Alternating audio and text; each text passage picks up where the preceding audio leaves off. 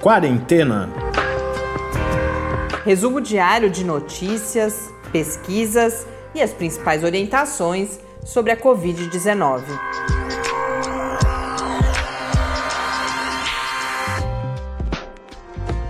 Quarentena, dia 83. Olá, começamos nosso 83º encontro aqui na quarentena, neste sábado. Eu sou Mariana Petzo. Eu sou o Tarso Fabrício. Um encontro que começa às escuras. Parece mentira o que aconteceu desde ontem aqui no Brasil. Primeiro, o atraso na divulgação dos números oficiais nos últimos três dias. Ontem, o presidente Jair Bolsonaro fez falas dizendo que isso era para que não aparecesse a notícia no Jornal Nacional. E depois disso, nós tivemos a saída do ar do painel né, de contagem, o site do Ministério da Saúde, onde os números eram divulgados. Esse site ficou fora do ar até às 5 horas da tarde deste sábado e na volta, como já estava previsto, volta sem a contagem de total de casos e de total de óbitos, praticamente sem dados, o que parece, nós ainda não tivemos a divulgação oficial de sábado, mas ao que parece só o que teremos é o número de casos e de óbitos adicionais e mesmo assim ainda não há clareza sobre como essa contagem será feita, porque uma outra declaração dada pelo presidente da República ontem foi que as mortes de dias anteriores não mais seriam computadas nasquelas contagens de 24 horas, porque essas mortes elas vão ser há um processo. A gente fazia tempo que a gente não falava disso aqui. Um processo de verificação, né? De, Desde de dos municípios, suspeitos. as secretarias estaduais, os casos suspeitos e aí quando se confirma isso entra na contagem do dia. Mas com essa falta de transparência toda, se você tira essas mortes do dia da divulgação, elas vão lá para trás e a gente não vai mais ver essas mortes, esses casos. E a situação é tão grave que até mesmo a John Hopkins, que tem sido um painel, a Universidade John Hopkins dos Estados Unidos, vocês sempre me ouvem falando aqui quando eu dou os dados mundiais dos números da John Hopkins, a John Hopkins excluiu o Brasil do seu painel. Então lá que a gente via, inclusive, as comparações entre os países, mas com essa falta de acesso aos dados também não estamos mais no painel da John Hopkins. E a outra fonte que eu vinha utilizando, que é a Rede Covida,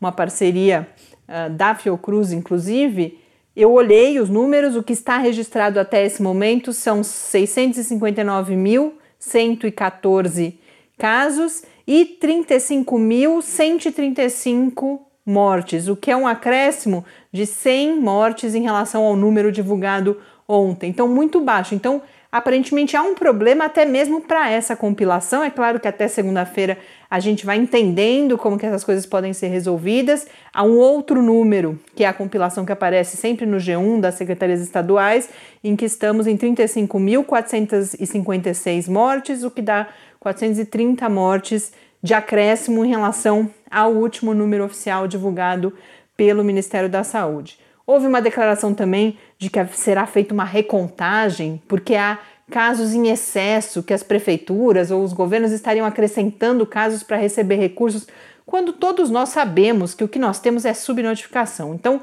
Brasil hoje completamente no escuro, sem um guia, porque esses números eles não são mera curiosidade, não é para a gente assistir o Jornal Nacional e, e, se criar algum caso. Se... Não, isso é, é dado valiosíssimo para o planejamento das ações.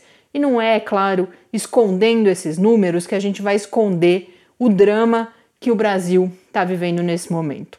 Há declarações de outros órgãos, o Tribunal de Contas da União já se manifestou, a Câmara dos Deputados também, então a expectativa é que esses números possam ser disponibilizados de alguma outra forma por algum outro órgão, que isso se organize nos próximos dias para que possamos ter acesso a esses indicadores. É, o, o, Tribunal de Contas da União, inclusive, se candidatou a fazer essa compilação dos dados para que esses dados sejam transparentes. É, a, a, de hoje até segunda-feira a gente vai conversando. Eu sei que o professor Bernardino, por exemplo, conhece bem a forma como acontece essa vigilância epidemiológica.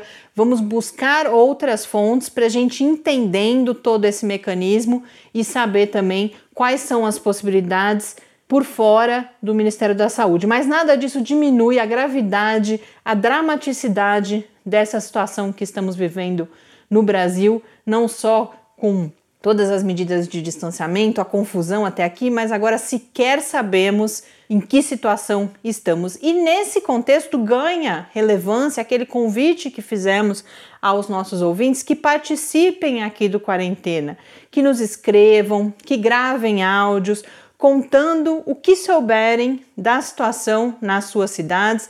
Nós estamos em contato com médicos também, tentando trazer esse relato de dentro dos serviços de saúde, mais do que nunca, não só nós, é claro, sozinhos a gente não vai conseguir fazer isso, vários outros veículos de imprensa. Agora é a hora da sociedade brasileira também, mais do que nunca, se organizar para que não haja essa invisibilidade da pandemia como está acontecendo aqui no Brasil. Para além dessa questão dos números, antes disso, registrar, ontem não falamos, o número de mortes oficial, o último divulgado, foi de 1.005 mortes na noite de sexta-feira. E no mundo, segundo a Organização Mundial da Saúde, são 6.663.304 casos. Segundo a John Hopkins, 6.804.044. E até mesmo essas estatísticas agora estarão seriamente prejudicadas, já que o Brasil é o segundo país nesse momento com maior número de casos. Com grande chance de alcançar o primeiro lugar. Se, se as coisas continuarem nessa direção, sem dúvida nenhuma. Então, essas estatísticas mundiais, imagino que a Organização Mundial da Saúde em breve também se pronuncie sobre isso, porque em termos globais, este é também um problema, um desafio a ser superado. Mas antes da gente continuar, a gente tem também confusão no Rio de Janeiro. Cumprimentar mais uma ouvinte que nos escreveu hoje, a Débora Ferrareto Rocco, que é de Santos e nos conta que lá no litoral, aqui do estado de São Paulo, as UTIs estão bastante cheias e que ela ver pessoas nas ruas andando de máscara, mas que ela sente aquela ideia de que a máscara protege, então a gente pode fazer o que a gente quiser e também aquela sensação, um discurso de que o pior já ficou para trás. E como a gente já falou várias vezes aqui, juntando com essa nossa abertura indignada do episódio de hoje, sem dúvida nenhuma, é indignação que nos uhum. move aqui hoje também. Tudo isso leva a essa sensação, além de uma confusão, de um desalento, de que eventualmente não, mas então já passou. E aí a coisa só se agrava. Mas um grande abraço para Débora. Eu, Débora, cresci em Santos, então fiquei nostálgica hoje com a sua mensagem. Ela nos manda a sugestão de pauta da gente falar da importância do exercício físico na quarentena e a gente está preparando essa pauta já. Provavelmente na terça-feira teremos uma entrevista e outras informações. Ela mesma nos mandou um artigo aqui no Quarentena. Hoje é dia também de entrevista na parceria com o programa de pós-graduação em Sociologia. Coincidentemente, nós falamos do poder das palavras, de como as palavras criam um mundo e as outras notícias do dia hoje muito relacionadas a isso, essa questão simbólica, como que é algo que eu tenho, é uma coisa que para mim é importante, eu tenho falado bastante aqui, como os discursos sobre a pandemia acabam tendo um impacto sobre o desenrolar dessa pandemia. Inclusive, a gente conversa hoje com o professor Jorge Leite Júnior, trazemos o resumo da Nature e também matéria sobre a origem, matéria não, né? Um debate aqui a partir de um texto publicado na Nature sobre a origem do vírus do SARS-CoV-2. Mas antes, voltando aqui o Brasil, o que tivemos também foi na noite de ontem, noite de sexta-feira, a publicação de um decreto do governo do estado do Rio de Janeiro prevendo a reabertura de centros comerciais, bares, restaurantes, pontos turísticos com indicação de 50% de lotação, mas mesmo assim nada disso faz sentido nesse momento. E hoje o prefeito da cidade do Rio de Janeiro disse que esse decreto ainda não vale para a cidade do Rio de Janeiro, então também aí muito ruído, essa situação no Rio a gente segue acompanhando e o Tarso também tem mais informações do Rio. É, a polícia do Rio está proibida de fazer operações em comunidades durante a pandemia. Essa decisão é do ministro Edson Fachin, do Supremo Tribunal Federal. E em casos excepcionais, as operações deverão ser comunicadas e justificadas imediatamente ao Ministério Público do Rio de Janeiro.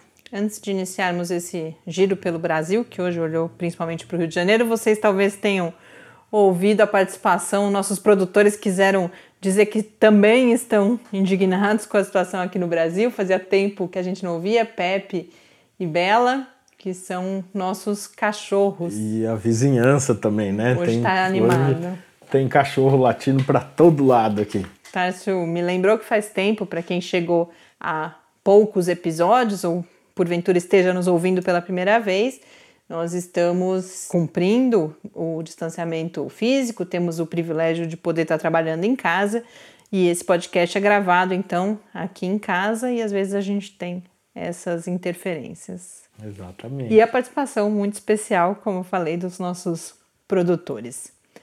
Hoje é sábado, dia também da gente trazer, já está virando tradição, acho que é o terceiro sábado que eu faço isso, trazer o resumo que a revista Nature toda semana faz de principais publicações ou assuntos para prestar atenção. E dessa semana, alguns tópicos importantes tinham fugido do nosso radar, a gente não tinha trazido aqui no Quarentena.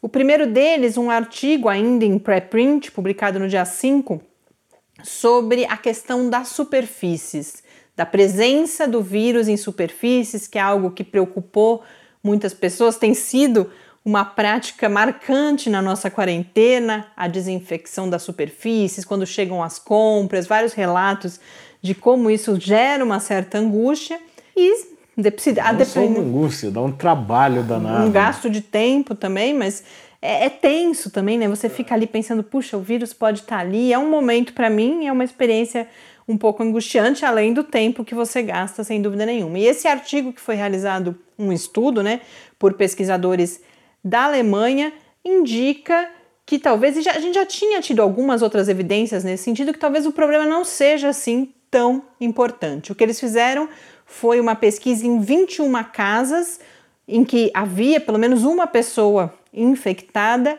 e eles encontraram o RNA do vírus em apenas 3% de amostras retiradas de objetos que são frequentemente tocados, como por exemplo as maçanetas, que se tornaram meio que o símbolo dessa questão toda das superfícies. Então, em apenas 3% das amostras, é uma porcentagem bastante baixa, e em 15% de amostras colhidas em banheiros, nos ralos e nas privadas.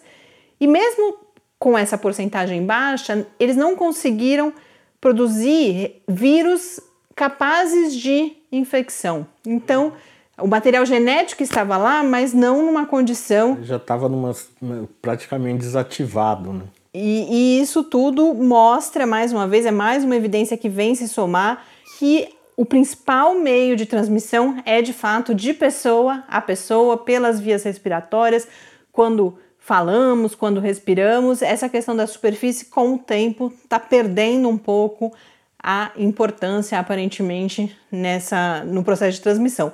E por isso, inclusive, a lavagem das mãos é tão importante, porque esse resquício que sobra ali, a lavagem correta das mãos com água e com sabão é Resolve um dos principais meios de proteção que nós temos. Um outro estudo que aparece na Nature. Mas também, lembrando, é tudo muito cedo, né? É, Por via das dúvidas, vamos continuar fazendo a desinfecção, bem lembrado, Tarso a gente só não precisa ficar tão tenso, tão nervoso. Mas a recomendação está mantida de fazer a limpeza frequente e a desinfecção daquilo que vem de fora de casa também. Um outro estudo, esse também pré-print, de pesquisadores de Oslo, na Noruega, eles analisaram o genoma de 4 mil eh, pessoas da Itália e da Espanha. Parte dessas pessoas que tiveram quadros severos da Covid-19 e uma outra parte que não teve a doença. e conseguiram identificar uma associação desses quadros, ou seja, infecção com agravamento de um lado e não infecção do outro, com duas variantes genéticas. Uma delas não há maiores comentários, né? não há mais informações na, na Nature, mas fala que é uma variante genética no cromossomo 3.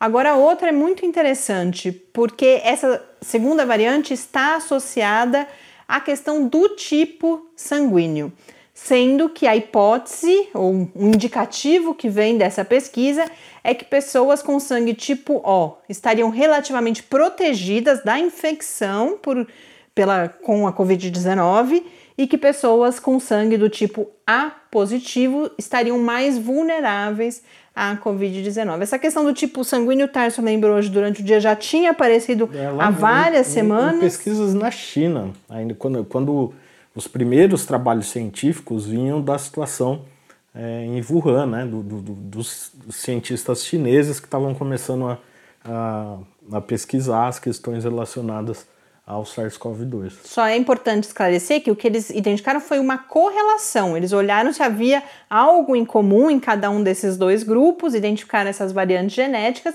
mas não há ainda uma explicação por que um protegeria, o outro agravaria, e não há uma certeza, inclusive. E além é, disso. É algo que começa a ganhar um pouco mais de, de atenção, né? Porque já é o segundo estudo que mostra é, esse tipo de correlação. É, o segundo que ganhou visibilidade, eventualmente pode ser que existam outros, inclusive. Mas é um pré-print ainda e a gente segue acompanhando. É, um outro... é sempre bom lembrar essa coisa de tipo sanguíneo é sempre tem várias coisas de pseudociência, sempre falam de tipo sanguíneo, tipo dieta do tipo sanguíneo e não sei. Então é bom não confundir. Aqui a gente está falando de trabalhos científicos sérios. Então só para é, tirar isso da frente, porque tem muito essa, essa história e essas histórias circulam, né? Ah, porque o sangue tal não faz tal coisa.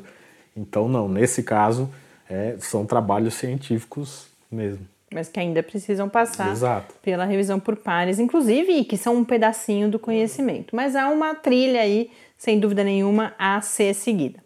Um outro assunto destacado, esse a gente falou aqui, aquele outro, um dos vários estudos com a cloroquina, aquele que estudou a capacidade de prevenção da infecção e, mais uma vez, esse já tem bastante tijolinho nesse conhecimento produzido aí. Constatou que não há um efeito da cloroquina e por fim, um outro pré-print, esse da Universidade da Califórnia, nos Estados Unidos, que traz uma, uma discussão sobre a acurácia dos testes que buscam verificar a presença de anticorpos, que são aqueles que são aplicados mais adiante, não quando você está infectado, não é para detectar o vírus, mas sim para detectar anticorpos. E a discussão que eles trazem nesse artigo, segundo a reportagem que aparece na Nature, é que eles foram, esses testes em geral, eles foram validados com amostras sanguíneas de pacientes hospitalizados com doença em níveis já mais avançados e que talvez os níveis de anticorpos dessas pessoas sejam mais altos do que, por exemplo, pessoas assintomáticas ou pessoas com a doença menos grave e que o que faz com que a gente esteja tendo uma subnotificação, não, não é exatamente subnotificação, mas uma subidentificação. Quando a gente pensa, por exemplo, na EpiCovid, que é aquela pesquisa que está sendo realizada aqui no Brasil, liderada pela Universidade Federal de Pelotas, para tentar identificar em diferentes cidades que porcentagem da população já foi infectada. Em geral, essas percentagens são bem baixas, próximas de 3, 4%, no máximo a gente chega, acho que a 14% na cidade que teve mais. Talvez a gente tenha um pouco mais do que isso, e essa é uma discussão. A gente, eu não tenho falado muito aqui sobre testes, vou inclusive uh, me disciplinar para trazer algumas notícias semana que vem. A validade desses testes tem sido bastante questionada, não é que eles sejam completamente descartáveis, mas há toda uma discussão sobre quantos por cento eles estão perdendo e, portanto, que quadro é esse que precisa ser corrigido. Mas eu vou pesquisar mais, tem estudos saindo o tempo inteiro, discussões, a gente trazer um pouco mais essa questão dos testes aqui para o nosso podcast. Como eu anunciei rapidamente antes de chamar a nossa entrevista, aproveitar hoje é sábado, a gente tenta trazer também assuntos não que a gente foi deixando ao longo da semana porque não eram tão urgentes. E um deles é que saiu mais um estudo desses que estão buscando entender a origem do SARS-CoV-2, que é o vírus causador da Covid-19. E a partir desse estudo, a Nature, esse estudo que saiu agora, hum, vem corroborar estudos anteriores de que a origem primeira, muito provavelmente, são morcegos.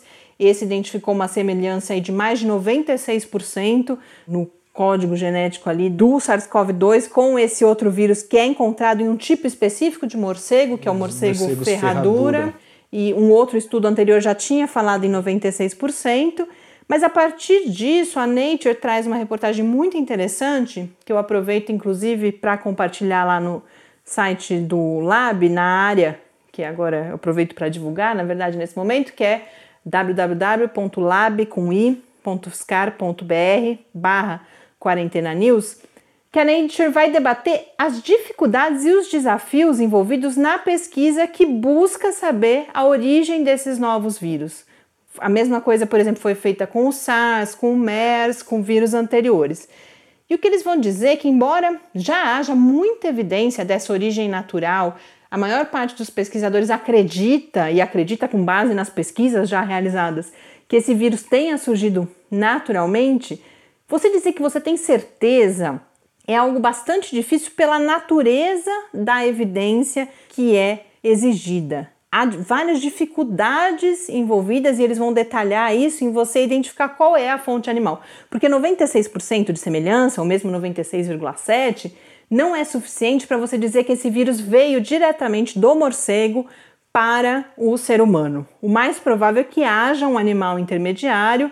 A hipótese até agora mais forte é o pangolim, mas ainda não se encontrou em um pangolim um vírus e praticamente idêntico ao que nos infecta. Ou que esteja no meio do caminho. Né? Então continua sendo um mistério, mas por exemplo, para você descobrir isso, você tem que ir testando animais selvagens ou mesmo animais domésticos. Em, na, em vários lugares estão fazendo isso na China, mas é um meio que uma agulha num palheiro. Então, quando a gente fala da natureza da evidência exigida, por que, que isso é tão difícil? É disso que a gente está falando. Embora existam já várias evidências de que veio da natureza e não exista nenhuma evidência de que foi produzido no laboratório, porque aí a gente tem uma triste coincidência que Wuhan, onde, ou pode não ser uma coincidência, mas tudo indica que é só uma coincidência, Wuhan, onde a epidemia nasceu, tem um dos raros laboratórios com nível de biossegurança 4 em todo o mundo que trabalha com coronavírus. É um laboratório reconhecido pelo conhecimento que produz sobre outros coronavírus, inclusive. Então, isso seria um passo para eventualmente você ter um acidente, por exemplo. É, o passo perfeito para as teorias conspiratórias. Além verdade, disso, né? sem dúvida nenhuma. Porque Mas também eles... tem isso. Talvez esse laboratório esteja lá porque, porque tem coronavírus, o claro, vírus é. circulando na natureza. Então, talvez o laboratório esteja lá por isso. É, e o que eles colocam nessa reportagem é que, bom, e para você descartar 100%? E aí é muito difícil, porque você precisaria, por exemplo, de uma auditoria, de uma pesquisa independente, o que, em se tratando da China, já é uma questão diplomática complicada.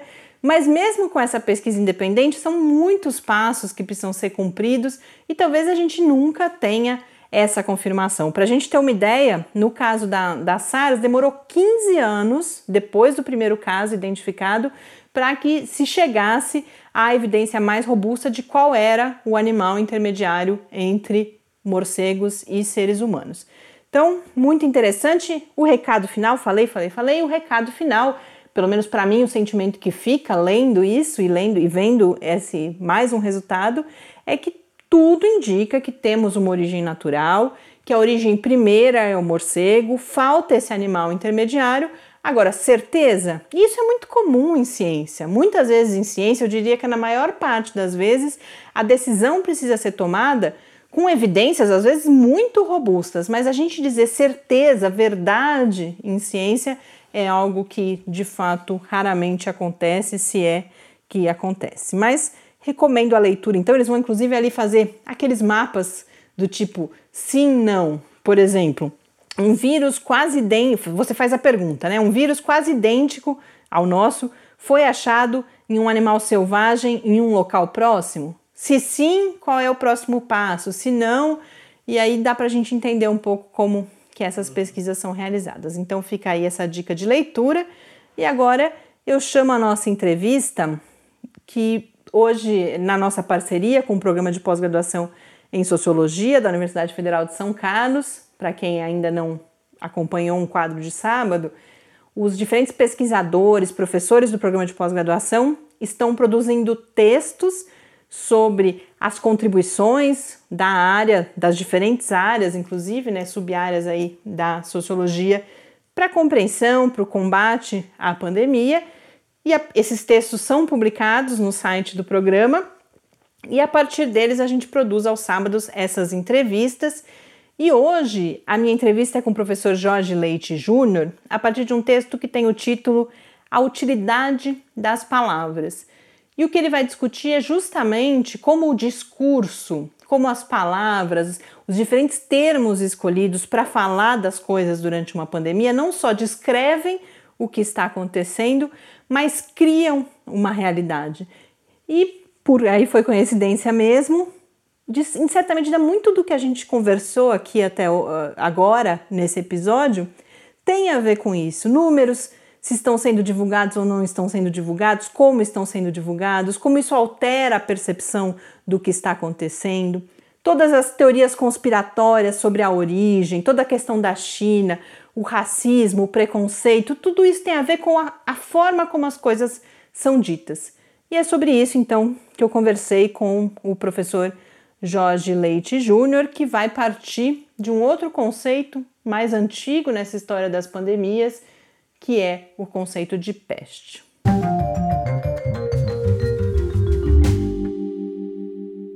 Professor Jorge, quero primeiramente agradecer a sua participação neste nosso encontro hoje, na parceria com o programa de pós-graduação em Sociologia. Pedi que comente inicialmente a afirmação de que as palavras elas não apenas descrevem o mundo, mas também o criam que no texto você aprofunda ou detalha a partir do uso e depois progressivo abandono do termo peste.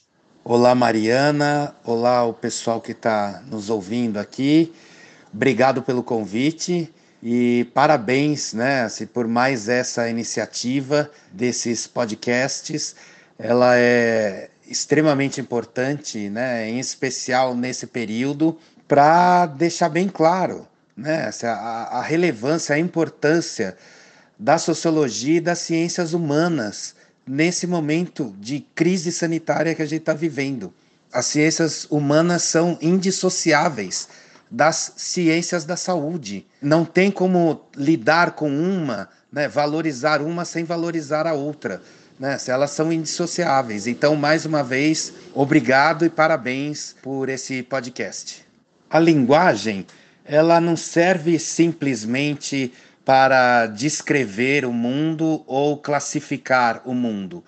A linguagem também é uma forma de criar o mundo. É através da linguagem que determinadas posturas, que determinadas visões, que determinadas ações, que determinados sentimentos vão ser mobilizados para lidar né, e literalmente construir com o universo ao nosso redor. Ou seja, a linguagem não é apenas para descrever ou classificar o um mundo, ela serve também para criar um mundo. E dentro dessa criação, ela serve para coordenar como nós vamos nos posicionar nesse mundo que nós mesmos ajudamos a criar através da linguagem. Por exemplo, a questão do termo peste. É um termo associado ao universo religioso, ao campo do sagrado, e ele é diretamente ligado a uma noção de punição, de castigo divino. É um termo que vem desde a antiguidade e ele serve justamente para designar e descrever uma doença genérica de caráter coletivo, mas que tem como origem uma punição ou um castigo divino dos deuses do campo do sagrado que mandam uma doença coletiva para os seres humanos E uma das características principais da ideia de peste é que, justamente como ela vem do campo do divino, do campo do sobrenatural e do sagrado, ela não pode nem ser prevista e muito menos ser evitada. Com o desenvolvimento da ciência, né, em especial a nossa ciência contemporânea, moderna barra contemporânea, né, a partir do século XVIII, o termo peste vai deixando de ser usado. Porque justamente o referencial deixa de ser o referencial religioso divino para se pensar doenças e doenças coletivas e passa a ser o referencial mais associado ao mundo natural, via ótica científica, ou seja, ocorre uma mudança epistemológica. Por isso é fundamental também mudar o termo.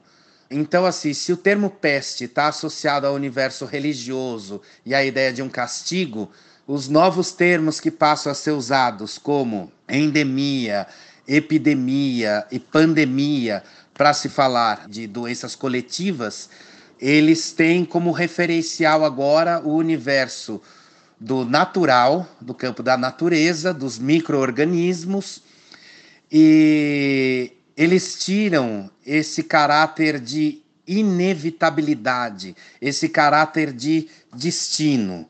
A morte, então, essa morte coletiva, deixa de ser vista como se fosse um, um castigo e uma determinação superior, e ela passa a ser encarada como um, um desafio sanitário, um, desa um desafio populacional que pode e deve ser superado. Isso é extremamente importante. Essa mudança de linguagem de peste para epidemias ou pandemias carrega consigo a ideia de uma doença que não pode ser evitada e tratada para uma doença que pode e deve sim ser evitada e tratada.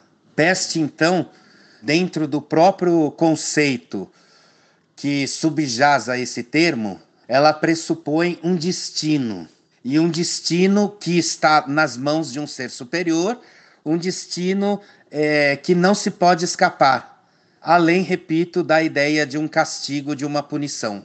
Mesmo, ou apesar desse progressivo abandono, aqui no Brasil persiste um discurso que não reconhece que os impactos da pandemia são justamente fruto de escolhas e do planejamento feito ou que deixou de ser feito, e um discurso que também caracteriza as mortes como inevitáveis. Você pode comentar essa situação à luz dessa reflexão? Pois é, apesar desse abandono por parte do discurso é, científico da noção de, de peste, ou seja, e principalmente da ideia de uma doença inevitável, né, e com as, as consequentes mortes como algo inevitável, aqui no Brasil, com o atual governo que nós temos, que possui uma das características, né, como uma das características principais, o desprezo pela ciência, o obscurantismo em relação a fatos e dados científicos, é um governo que intencionalmente e planejadamente é, destrói, ataca e tenta eliminar acabar com a pesquisa científica brasileira em todas as áreas, né? Isso é importante lembrar, não, é, não são só as áreas das ciências humanas que são criticadas e atacadas pelo atual governo, né? Assim, são é, as ciências como um todo que sofrem esse ataque. Aqui no Brasil, essa noção de destino, vamos dizer assim, né, da doença agora, a pandemia de Covid aqui no Brasil, é tratada pelo governo dentro da lógica ainda muito da lógica religiosa da peste. Ou seja, toda a ineficiência intencional desse atual governo é justificada em termos de uma lógica de peste, ou seja, uma lógica religiosa, uma lógica da inevitabilidade. quando a gente ouve, tanto por parte do presidente da República, quanto por parte dos seus ministros, assessores, das pessoas que compõem o governo, comentando sobre as mortes decorrentes da Covid e frases do tipo: é a vida, é, todos nós vamos morrer um dia, oh, lamento, quer que eu faça o quê? Né? Assim, uma frase que diz: e daí? Eu lamento, quer que eu faça o quê?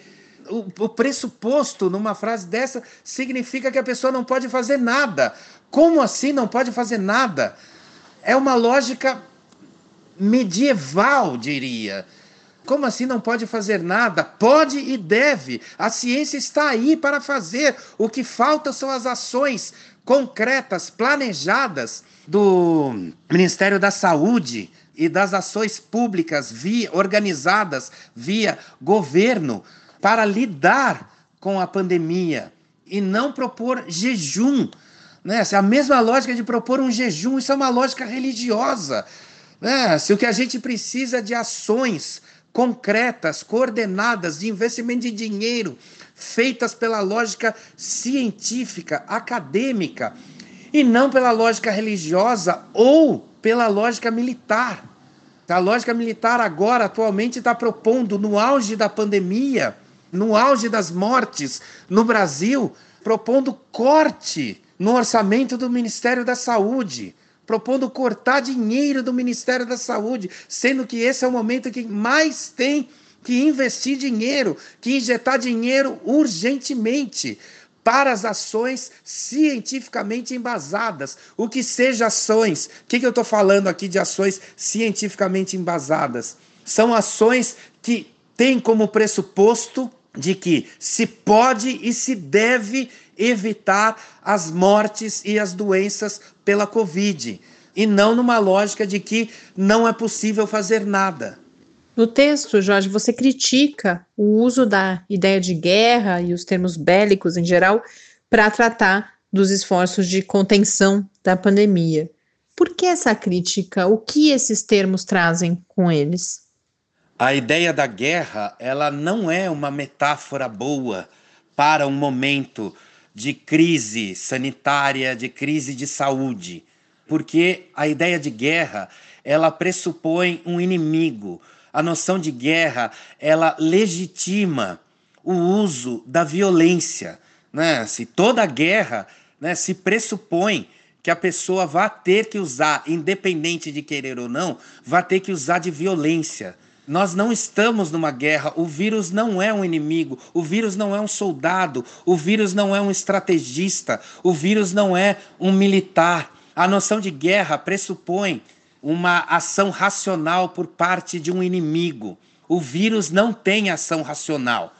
A própria ideia de guerra já deixa as pessoas, tanto psiquicamente quanto emocionalmente, fisicamente, predispostas num alto grau de agressividade, de estresse que não tem nada a ver com o estresse da atenção aos cuidados.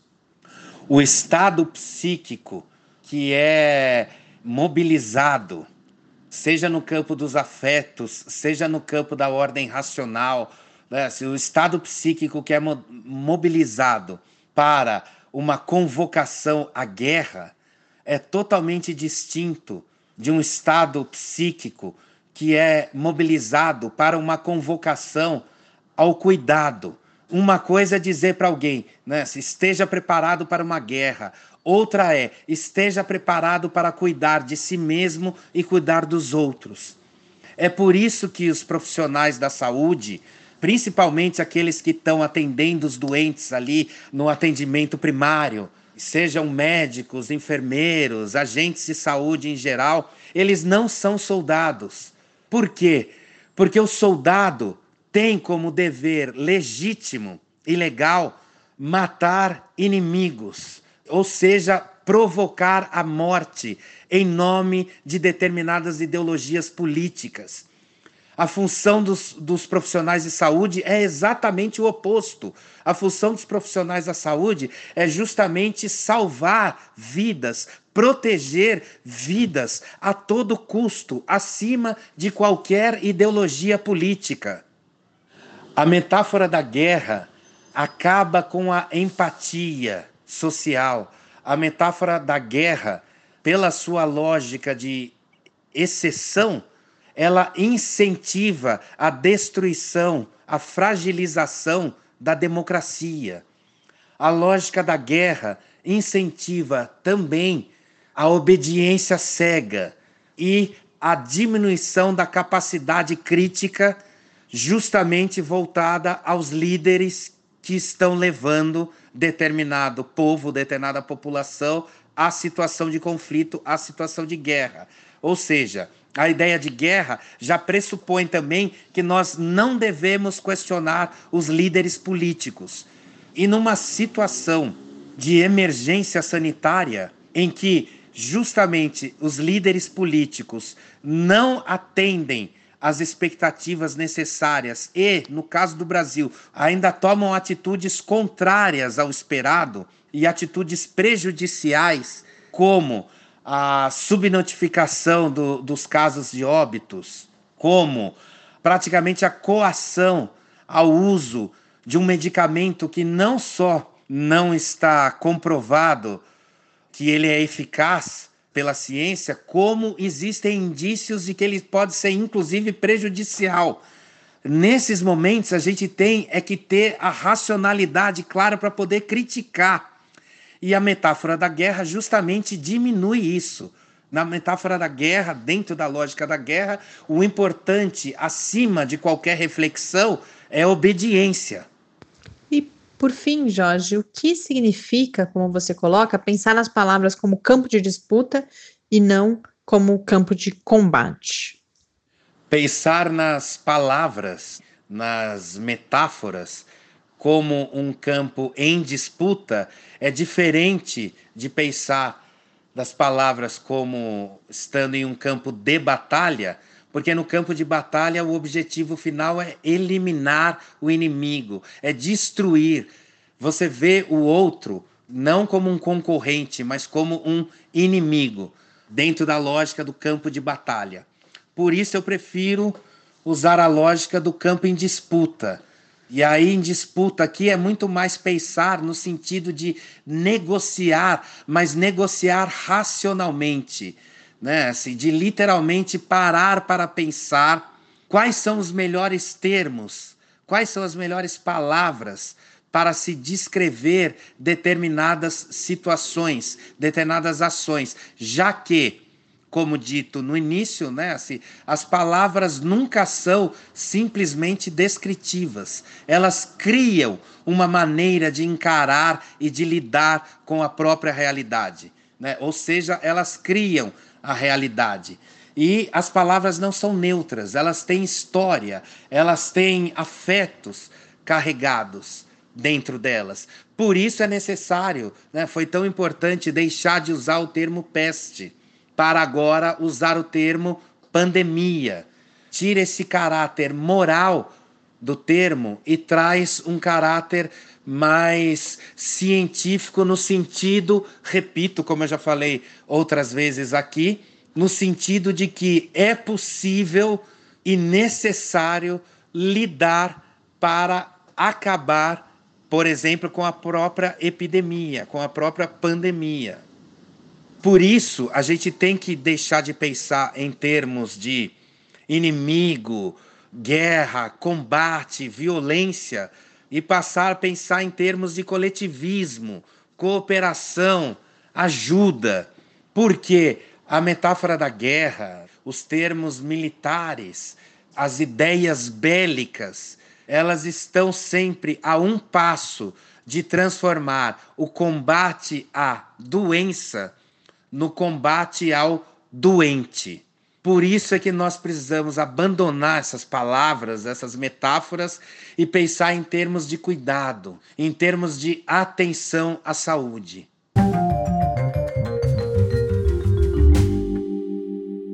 Eu conversei com o professor Jorge Leite Júnior, que é professor no programa de pós-graduação em Sociologia da UFSCar, e a gente disponibiliza o link para o site do programa de pós-graduação em Sociologia, onde está o texto que aprofunda um pouco esse tema sobre o qual nós conversamos.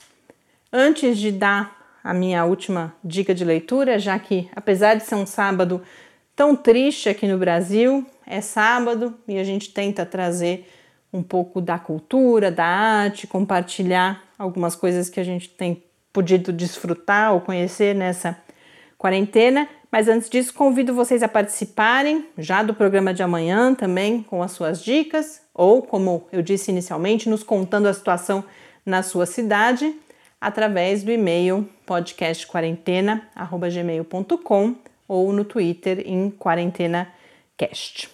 A minha dica de hoje, não sei se vocês lembram, há cerca de duas semanas provavelmente, eu falei sobre uma lista de livros da Penguin com dicas para. eram 20 livros para ler antes dos 40 anos.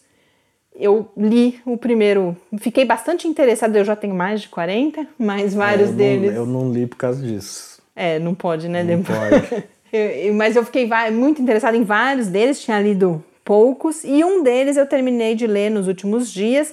Infelizmente ainda não há uma tradução, embora eu tenha visto em algum lugar que há uma previsão de tradução para o português é a obra Expectation, da escritora britânica Anna Hope, é o seu terceiro romance.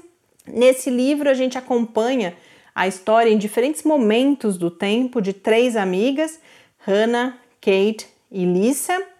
E a discussão principal posta, por exemplo, a gente tem alguns momentos em que elas são bastante jovens, com crianças ainda com 12 anos, mas Principalmente nós as vemos. No momento em que estão na universidade, com muitos planos, muitas expectativas para a sua vida, muita clareza de onde querem estar dali a 10 anos, e depois nós as encontramos depois de 10 anos, o que aconteceu com elas, o que elas estão pensando, e como o título então já traz nessa ideia da expectativa, a discussão toda do livro é um pouco essa distância entre realidade e expectativa.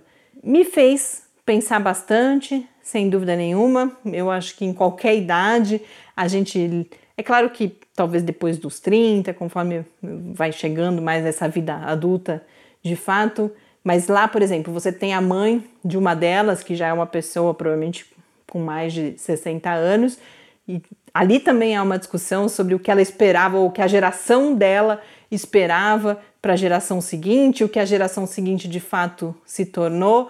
Então essa é um pouco a mensagem, um livro muito cativante, você daqueles que você não quer parar de ler, então uma leitura agradável e ao mesmo tempo que permite diferentes reflexões. Imagino que dependendo do momento da vida de cada um e ganha especial significado sem dúvida nenhuma nesse momento de pandemia em que tantos planos foram e serão para sempre alterados. Então, recomendo, é uma leitura sem dúvida. Eu tenho uma dúvida só se por acaso algum homem resolver seguir a minha dica e ler, me parece um livro bastante feminino, há uma discussão, não uma discussão sobre feminismo, não é isso, mas tem tra, leva uma reflexão sobre o, as mulheres, o papel das mulheres, a vida das mulheres e o feminismo também.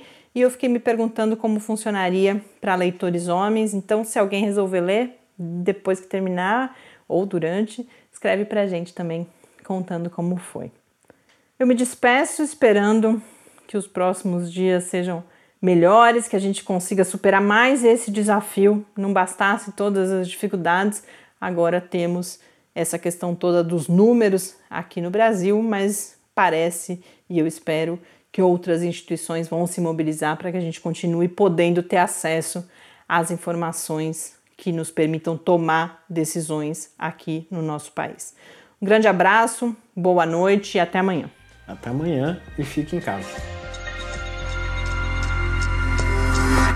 Quarentena é uma realização do Laboratório Aberto de Interatividade para Disseminação do Conhecimento Científico e Tecnológico da Universidade Federal de São Carlos, o LAB da UFSCar, do Centro de Desenvolvimento de Materiais Funcionais, CDMF, e do Centro de Inovação em Novas Energias, o Cine. Pauta, produção e apresentação: Mariana Pezzo e Tárcio Fabrício. Arte e design de Henrique Mateus. Desenvolvimento web: Eduardo Martins. Edição de áudio Lucas Stefanuto.